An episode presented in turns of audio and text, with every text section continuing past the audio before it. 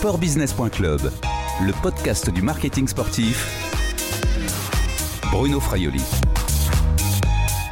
Bonjour Michael Pierre. Bonjour Bruno. Vous êtes le directeur des événements, des partenariats chez Jaguar Land Rover France. Nous devions enregistrer cette interview dans l'une de vos concessions, hein, mais bon, c'est pas possible à cause des mesures de confinement et des règles sanitaires. Vos deux marques euh, sont très investies dans le sport. On va parler Formula E, on va parler rugby dans un instant, mais avant cela, parlez-nous un petit peu du marché. C'est difficile aujourd'hui pour l'automobile? Euh, Effectivement, aujourd'hui on est dans un marché qui est en pleine mutation. Euh, c'est pareil, je pense, pour la majeure partie des industries mais l'industrie automobile, depuis le premier confinement, doit s'adapter, doit s'adapter aux normes comme tout le monde, aux contraintes.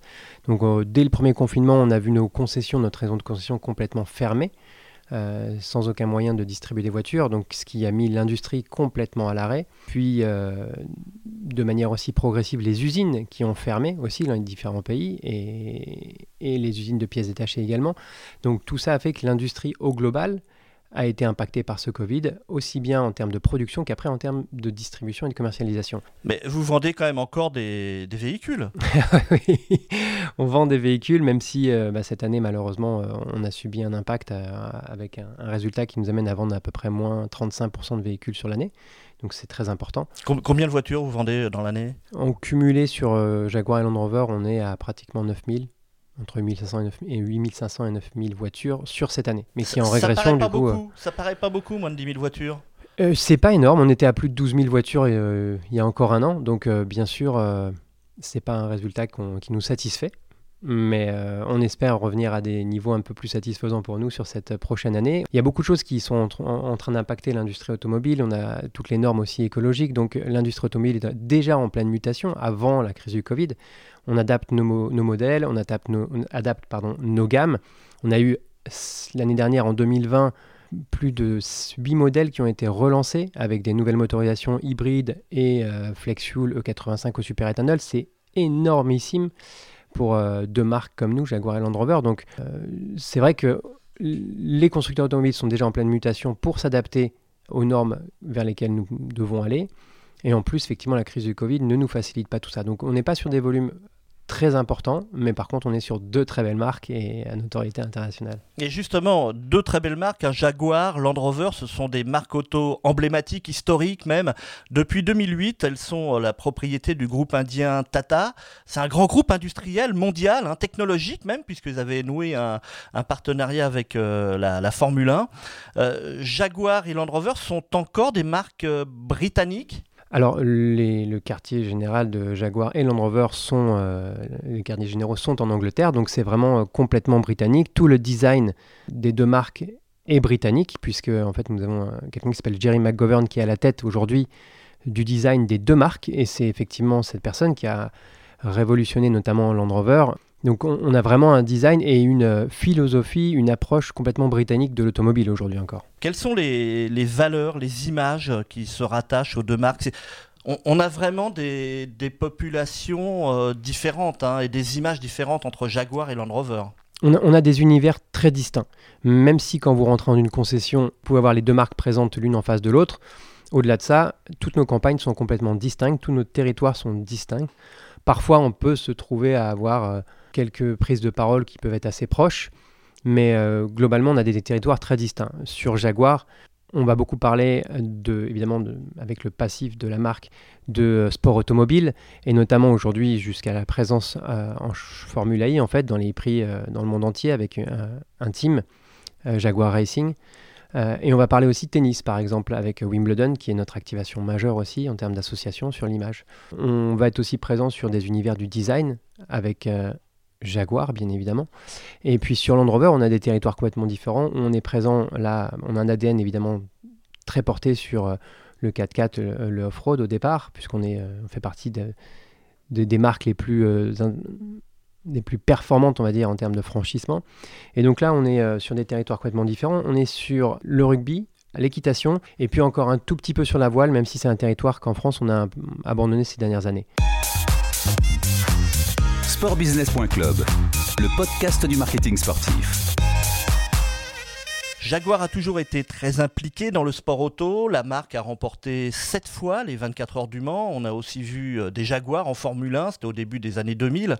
Et depuis, euh, la marque est présente en Formula E. La Formula E, ce sont euh, les monoplaces électriques, le championnat du monde de ces monoplaces électriques. Pourquoi ce choix pour Jaguar? Le choix a été fait de manière tout à fait naturelle. depuis 10 ans, on a des programmes qui s'orientent vers l'électrique. Donc naturellement, pour pouvoir nous permettre d'avancer aussi en termes de développement, euh, on a choisi de se lancer en Formula I, qui représente pour nous un peu euh, la vitrine euh, technologique ultime en ce qui concerne l'électrique, ce qui nous permet d'avancer sur des programmes visant des voitures finalement de Monsieur Tout le Monde de demain. Et d'ailleurs à ce sujet-là, on a lancé en 2017 la première Jaguar 100% électrique, la e-Pace, qui était vraiment la, concurrente de la Tesla, la première concurrente premium de la Tesla. Et puis aujourd'hui, notre nouveau président depuis l'été dernier, depuis l'été 2020, M. Thierry Bolloré, président Monde, hein, a annoncé donc il y a moins d'un mois un programme Reimagine avec une marque Jaguar qui sera totalement électrique en 2025, ce qui est un challenge énorme, une annonce vraiment très importante. Donc ça a du sens. Ça, a, du sens. On devrait redoubler nos investissements encore euh, de ce côté électrique et dans l'électrification. Et vous pourriez être présent sur d'autres euh, disciplines électriques, du sport auto, du sport mécanique? Pourquoi pas Pourquoi pas. En tous les cas, on pense que déjà euh, la Formule I, ça représente un investissement qui est euh, important et qui nous permet d'avancer aussi sur nos, mécaniques. Donc euh, on peut tout imaginer, mais après... Jaguar est également impliqué dans le tennis avec Wimbledon. Qu'est-ce que ça apporte le tennis pour, pour Jaguar? C'est l'association de deux marques euh, importantes euh, britanniques? Peut-être d'une partie oui, bien évidemment. Ça, a du sens d'avoir pour une marque d'ancrer une marque britannique avec Wimbledon. Mais au-delà de ça, euh, le tennis a une image qui nous plaît beaucoup, plus moderne que, que certains sports aussi, auxquels on était très attachés auparavant, notamment le golf. Donc le tennis nous permet toujours de devenir un petit peu plus moderne et avec une image qui nous correspond bien aussi. Alors pour Land Rover, le choix de partenariat sportif est, vraiment différent. C'est le rugby. La marque est partenaire du top 14 en France depuis 2011. Land Rover a également été partenaire des, dernières Coupes du Monde de, rugby, notamment celle de 2019 au, Japon. Pourquoi le rugby pour Land Rover? Le rugby est un territoire où on s'associe tout naturellement. Euh, d'abord, on a une image qui correspond complètement en fait à l'idée de robustesse qui émane de ce, de ce jeu, des joueurs et de la manière de jouer. Donc la robustesse est un premier adjectif qui nous correspond tout à fait. Et le franchissement. Comme je l'ai déjà dit, en fait, le franchissement est la première caractéristique des véhicules Land Rover. Et au rugby, c'est une chose, entre l'évitement et le franchissement, on est vraiment sur euh, deux choses qui nous correspondent complètement. Voilà, on, a, on, trouve complètement euh, notre euh, manière de s'exprimer, nos valeurs là-dedans. Après, on pourrait aller beaucoup plus loin. On a beaucoup de transmissions dans la famille Land Rover, ce qu'on retrouve complètement aussi dans la famille du rugby. La filiation est très importante, comme chez nous. C'est assez, c'est assez étonnant. Donc, on est complètement légitime sur ce territoire-là. Vous avez besoin, la marque Land Rover a-t-elle besoin de notoriété?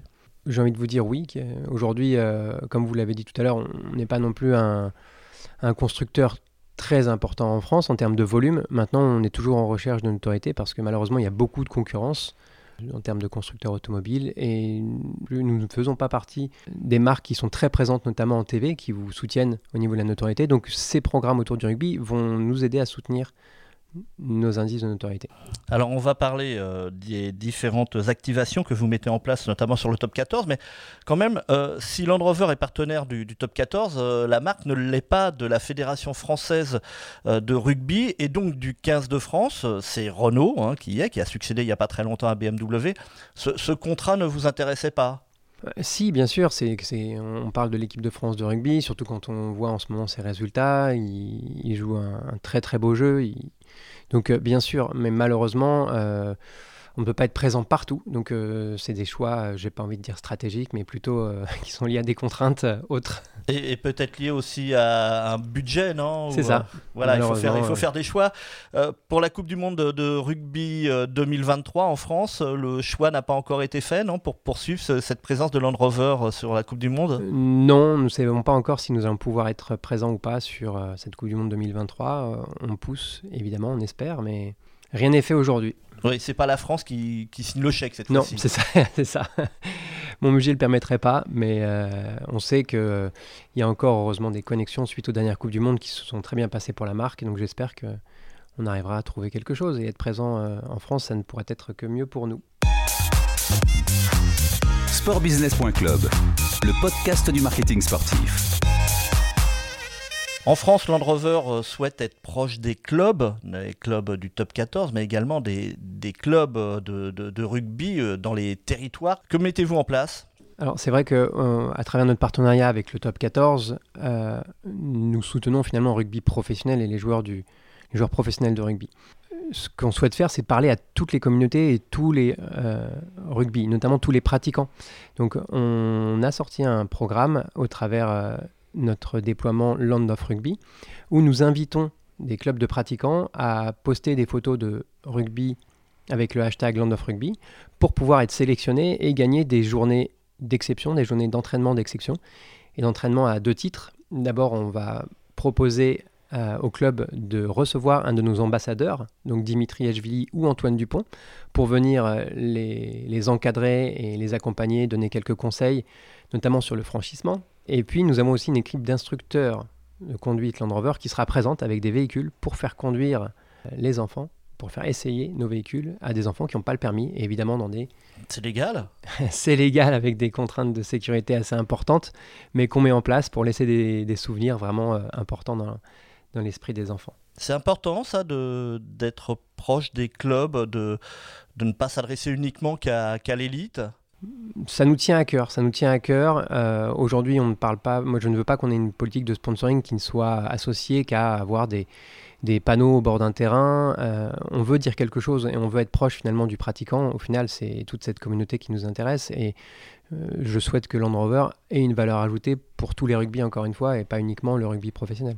Qu'est-ce que vous attendez euh, sur ces partenariats de, de terrain Euh, C'est également une, une proximité avec la marque ou c'est euh, vous êtes vous êtes une industrie Enfin, c'est vendre des, des véhicules? Bien sûr, l'idée, elle est, elle est assez simple. Nous, nous sommes présents au niveau national, mais nous souhaitons en fait finalement faire venir ces partenariats au sein des concessions. Et donc, nous souhaitons euh, que nos concessionnaires s'approprient ce partenariat, soient plus proches aussi du, de l'univers et du monde, du monde du rugby euh, au niveau local. Donc, euh, c'est aussi simple que ça, c'est réussir à faire venir finalement les gens du rugby dans les concessions également. Voilà, c'est du trafic également pour aller euh, dans, dans, dans les concessions. C'est important, ça, de faire vivre le, le terrain et de fait- faire vivre les concessionnaires. C'est aussi peut-être ce choix du, du top 14. C'est c'est tout à fait ça. Même si en ce moment les concessions c'est un peu compliqué pour y rentrer, mais c'est l'intérêt au final. Il faut recréer du trafic euh, dans nos concessions. On a parlé de, de Jaguar avec l'électrique, euh, on a parlé de, de Land Rover. Euh, Est-ce que le, le sport n'est pas un moyen pour porter une image plus propre pour un constructeur auto On va pas tourner autour du pot. Euh, euh, L'industrie automobile est, est accusée de, de- de polluer, hein, même s'il y a un virage vers, vers l'électrique, et, et d'autant plus avec des marques comme Land Rover, euh, reconnues quand même pour des, des gros 4x4. Alors non, pas du tout. On se sert pas du tout de ça. Et dans nos communications, vous verrez qu'on on n'est pas du tout en train de s'acheter une image verte à travers le sponsoring. C'est pas du tout le cas. En revanche, j'en profite euh, pour avoir la parole pour juste mettre en, exergue quelque, chose. Euh, on, critique l'industrie automobile au niveau de son niveau de pollution. Euh, certes, c'est une industrie qui est polluante, mais finalement, comme toutes les autres industries que je ne mentionnerai pas. Et j'ai un peu parfois l'im- l'impression d'avoir un procès d'intention, comme quand on montre le cyclisme dans le sport qui est le plus dopé, alors que finalement euh, on peut retrouver des phénomènes de dopage dans d'autres sports également. Donc c'est un peu étonnant de voir cette cristallisation sur l'industrie automobile versus d'autres industries. Voilà, c'est- quelque chose que j'ai en tête quand je vois tout ce qui s'abat de temps en temps sur l'industrie automobile et ce qu'on a pu voir sur le monde du cyclisme. Mais, mais le sport peut être un vecteur de communication justement pour renverser une, une image. Oui, mais alors, alors ce qu'on va chercher vraiment dans le sport aujourd'hui, euh, c'est l'expérience. C'est l'expérience avec la marque. Euh, c'est pouvoir toucher finalement euh, l'individu en tant que tel, non pas par une publicité, mais par une expérience, une interaction avec nos marques. Et nous sommes des marques premium, pas forcément de luxe, euh, mais des marques premium. Et, notre stratégie est vraiment d'aller pousser l'expérience avec l'individu et non pas uniquement une communication passive. Donc le sport, par contre, nous permet de toucher réellement avec une expérience des communautés pardon, que nous avons ciblées. Et l'équitation pour, euh, pour Land Rover, ça apporte quoi? Alors l'équitation, en termes d'image, nous correspond aussi euh, parfaitement, mais au-delà de l'image, en termes d'utilisation, nous sommes là de manière complètement euh, légitime puisque dans le monde de l'équitation, vous avez toujours besoin euh, de tracter, de tracter vos vents pour ceux qui ont besoin de déplacer leurs chevaux. Et aujourd'hui, euh, bah, nos véhicules sont reconnus comme, étant, comme ayant des capacités aussi de tractage très importantes. Donc nous sommes là de manière très naturelle. Mmh, démonstration produit même, pratiquement. C'est complètement ça. Donc la voile, en revanche, euh, vous y étiez présent, Land Rover était présent. Ça aurait pu justement, là, on revient sur cette discussion, apporter euh, une image plus, plus verte euh, ou d'évasion. pourquoi s'arrêter dans la voile? La voile correspond à un univers qui nous, qui nous allait bien aussi, à deux titres. D'abord, de la même manière, pertinence d'utilisation de nos voitures pour tracter les bateaux. Euh, ça, c'est pour l'utilisateur au quotidien. Et puis, comme, pour l'équitation, donc Comme pour l'équitation, exactement. Et puis, euh, dans la voile, euh, vous n'êtes pas sans savoir qu'il y a une côté, un côté aventure qui nous plaît beaucoup. Non pas forcément vert, encore une fois, on n'a pas cherché à s'acheter une image verte à travers le sponsoring, mais on a une image d'aventure qui, qui, est transmise par la voile qui est assez intéressante. Malheureusement, encore une fois, nous avons des contraintes tous d'activation financière, donc nous sommes limités à ce niveau-là, donc on a dû mettre un petit peu entre parenthèses, on va dire, ce territoire qui nous tient quand même toujours à cœur en termes d'expression. En revanche, on utilise toujours, on n'en parle pas peut-être beaucoup, mais on a toujours un territoire d'expression qui est euh, l'aventure. Donc il est moins visible parce que c'est un territoire qui est souvent moins médiatisé par les médias, mais notamment euh, nous sommes présents à travers quelques euh, partenariats dans l'aventure aussi, avec un ambassadeur explorateur, aventurier plutôt, qui s'appelle Alban Michon, avec qui on travaille, qui est un aventurier de l'extrême, qui fait des, explorations en Antarctique. Et puis on a aussi d'autres programmes qui sont vraiment portés sur l'aventure. Merci Michael Pierre, à bientôt. Avec grand plaisir, merci beaucoup Bruno. Je rappelle que vous êtes le directeur des événements et des partenariats chez Jaguar Land Rover France. Cette interview a été enregistrée jeudi 1er avril 2021 à Paris.